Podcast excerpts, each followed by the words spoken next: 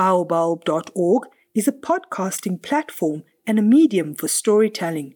This podcast is also available on all the major podcasting apps, including Apple and Google Podcasts. Podcast your life with Baobulb.org. I welcome you, brothers and sisters in the faith, to our podcast this morning. Sadly, our church has had to remain closed this month because of the COVID pandemic. Nevertheless, we are together in the Spirit at this time of cybernetic worship. Firstly, on this Father's Day, we give grateful thanks to all fathers and for what they mean to us. A prayer. We give thanks, O Creator God, for the fathers in our lives. Please bless them. This Father's Day, we remember the many sacrifices fathers make for their children and families and the ways, both big and small, they lift children to achieve dreams beyond their reach. For those who are fathers, we ask for wisdom and humility in the face of the task of parenting. Give them the strength to do well by their children and by you. In your holy name we pray. Amen.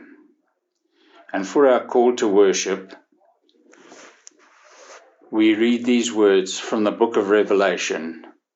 I am the Alpha and the Omega, the first and the last, the beginning and the end. Our hymn for today is Onward Christian Soldiers. Onward Christian soldiers,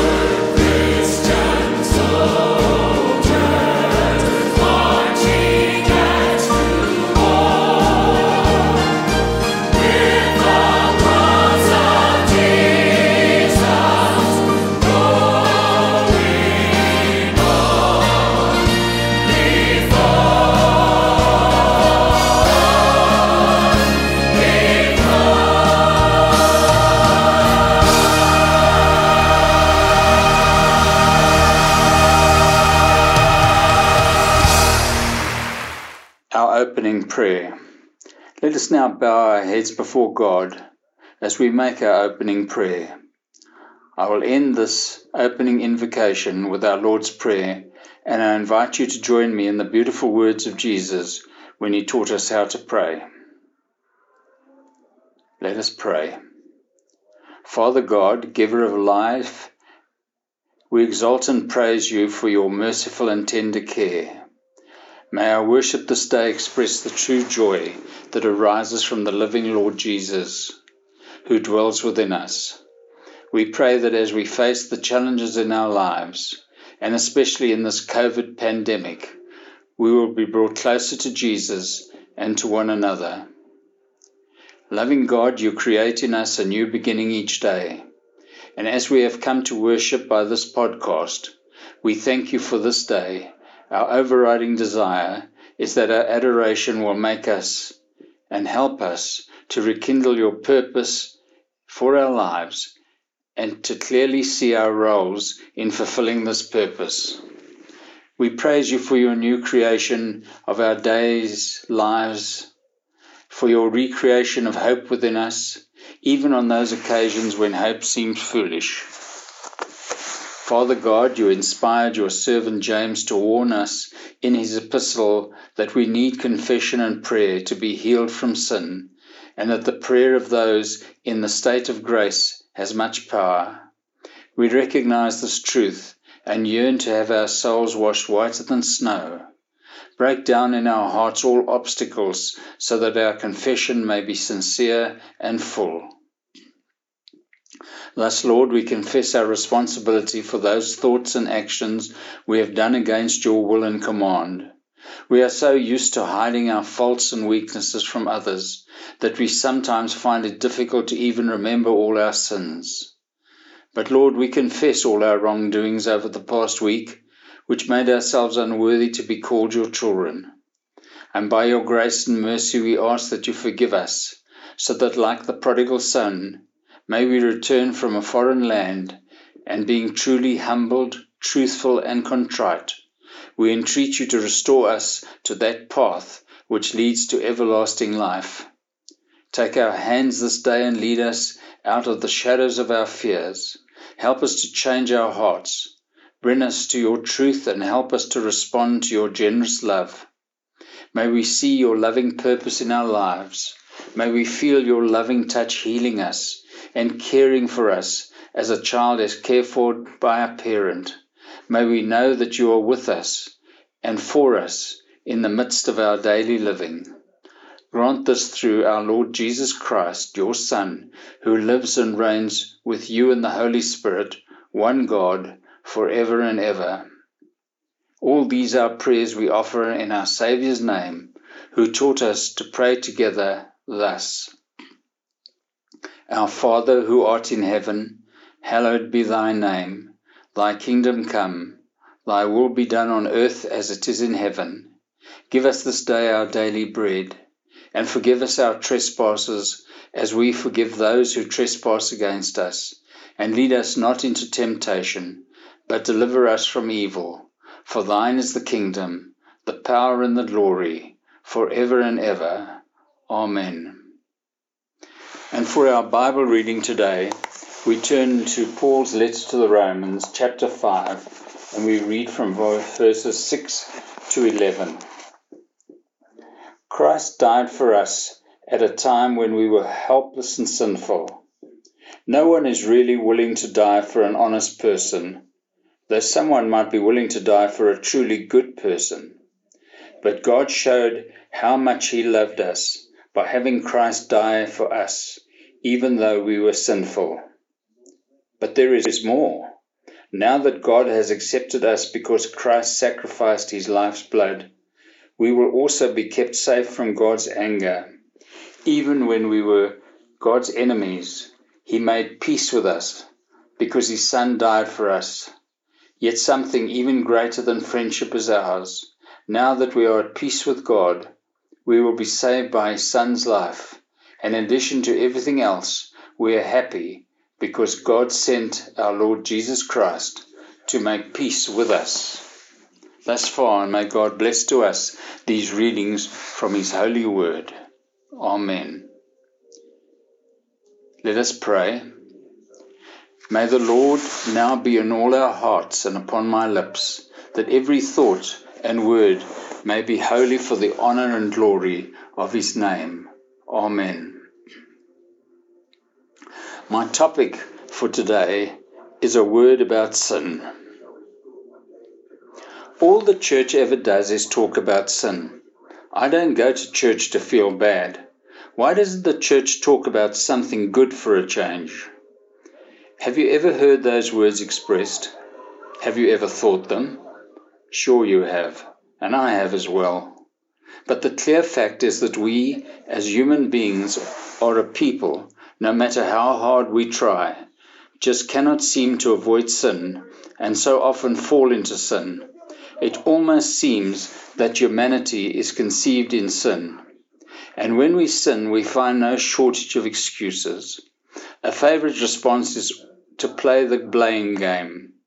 The devil made me do it. On some occasions, we offer the thought that it must be God's fault.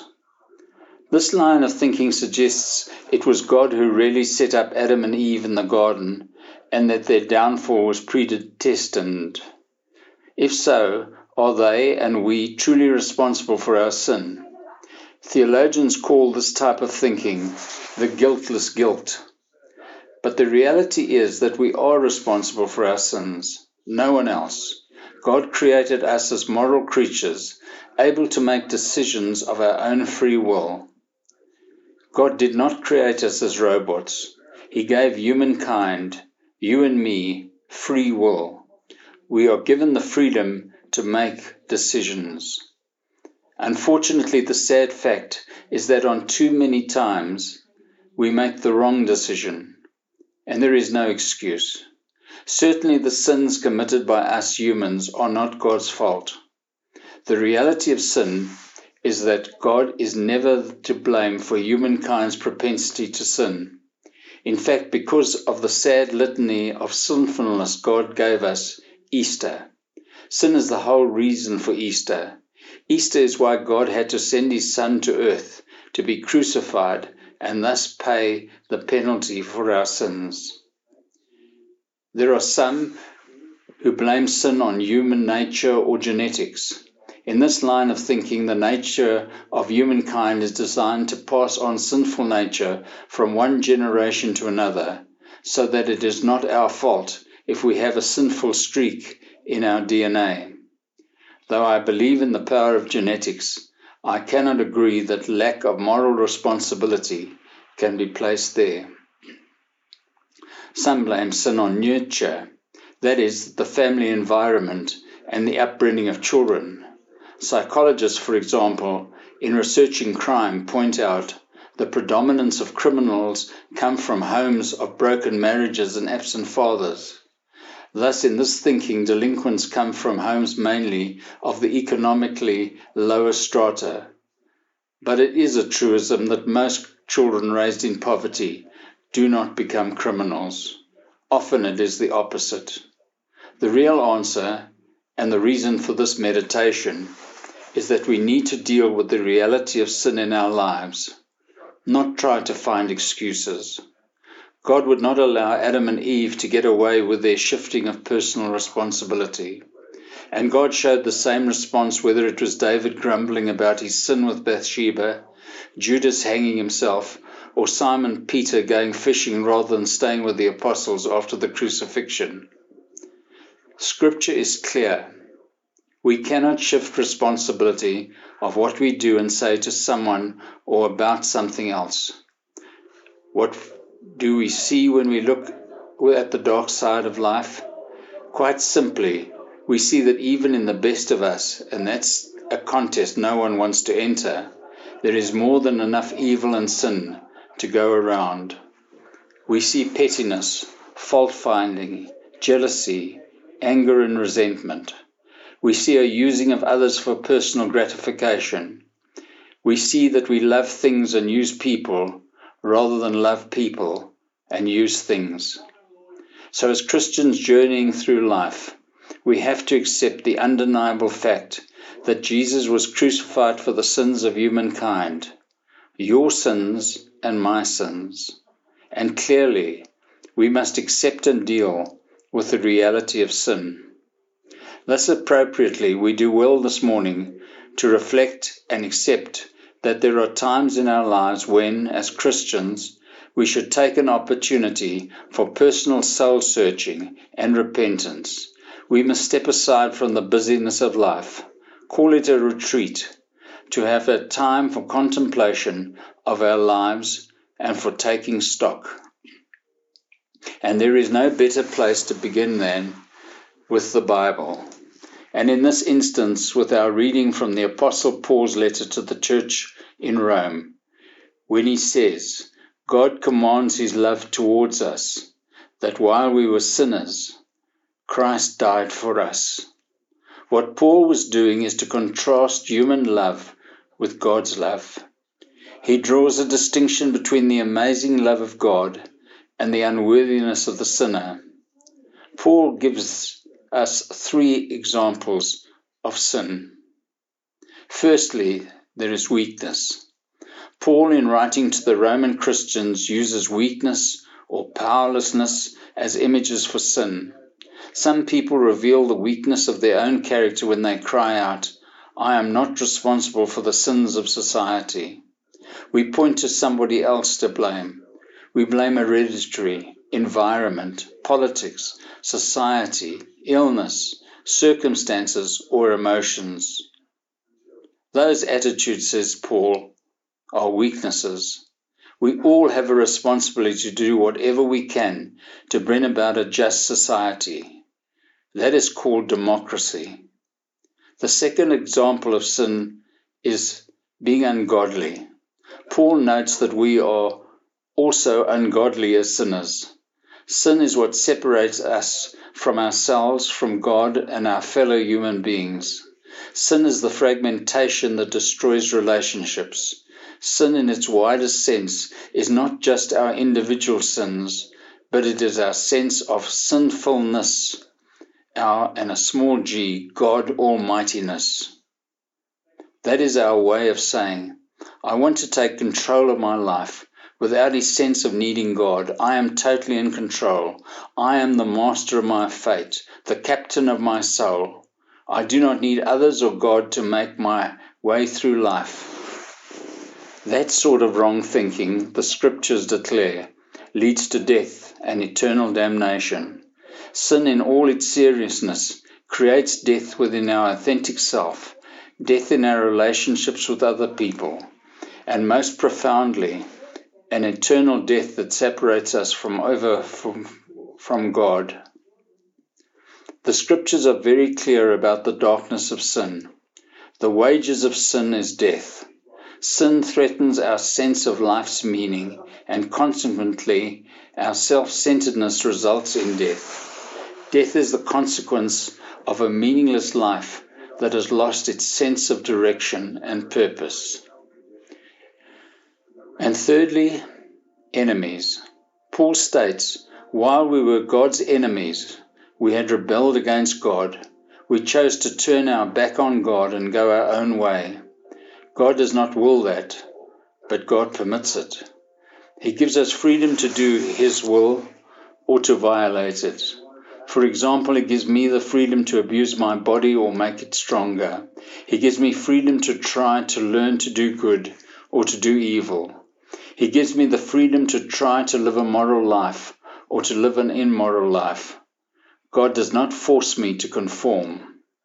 When I violate the moral and spiritual laws that are built into the universe, into my life, and into relationships, I often get hurt or I may hurt other people. Though we may receive forgiveness, and hopefully we will, that does not remove all the consequences that may have resulted from some sinful act. God forgives us, but sometimes the consequences of our sinfulness may go on for a long time. But let us now rather turn the Bible page and compare Paul's description of the amazing love of God in contrast to our own sinfulness. Paul writes that God commends, recommends, demonstrates. Paul felt that God, by sacrificing his son, proves his love for us. Paul uses it in a way that addresses our hearts. And again, we consider three aspects. Firstly, holy love. We must acknowledge that a great gulf separates us from God because of his holiness. God is holy and holy other. When Moses saw the burning bush and experienced God's presence, he was commanded to take off his shoes because he was in the presence of the holy God. Isaiah saw the holiness of God in the temple in a great vision. To understand our relationship, we need recognize that God is righteous and that we are sinners.